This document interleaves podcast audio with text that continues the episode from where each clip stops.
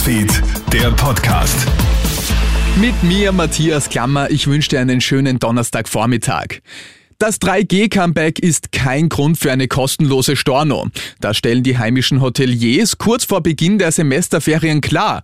Ab 19. Februar sind Gastronomie und Hotellerie ja auch wieder für ungeimpfte und nicht Genesene geöffnet.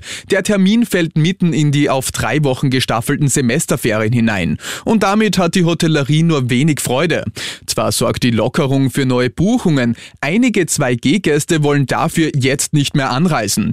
Die Salzburger Tourismusexpertin und Hotelchefin Petra Nocker-Schwarzenbacher sagt, Auch wir haben bereits Anfragen von Gästen, die verunsichert sind und sich wirklich jetzt auch überlegen, Sie haben ja gefragt, wie die Stornobedingungen sind, auch wirklich überlegen, ob sie doch kommen.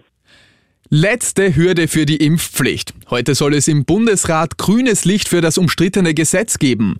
Durch Zustimmung von ÖVP, Grünen, Neos und auch Teilen der SPÖ gilt der heutige Schritt nur mehr als Formsache. Dann folgen noch die Unterschrift des Bundespräsidenten und die Kundmachung, dann ist die Impfpflicht fix. In einer ersten Phase bis Mitte März wird nur informiert, ab 15. März beginnt Phase 2 und mit ihr die Kontrollen. Rechtsexperte Anwalt Johannes Schriefel der Phase 3 erfolgt dann ein Datenabgleich am Impfstichtag aus dem Melderegister, dem zentralen Impfregister und dem epidemiologischen Meldesystem. Und wer dann nicht geimpft ist, der begeht eine Verwaltungsübertretung.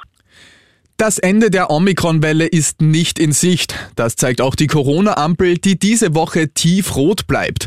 Wie aus dem der APA vorliegenden Arbeitsdokument der zuständigen Kommission hervorgeht, hat sich die für die Farbgebung maßgebliche Risikozahl in allen Bundesländern ein weiteres Mal verschlechtert.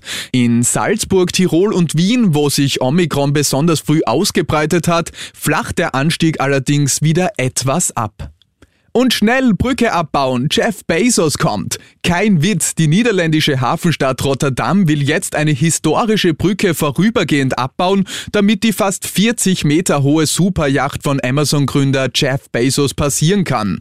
Das Problem ist nämlich, dass das der einzige Weg zum Meer ist. Die Kosten für die Ab- und Aufbauarbeiten will natürlich der US-Milliardär übernehmen. Ja, das war's schon wieder mit den wichtigsten Infos bis jetzt. Den nächsten Podcast gibt's dann wieder am Abend. Schönen Tag dir. Krone Hits, Newsfeed, der Podcast.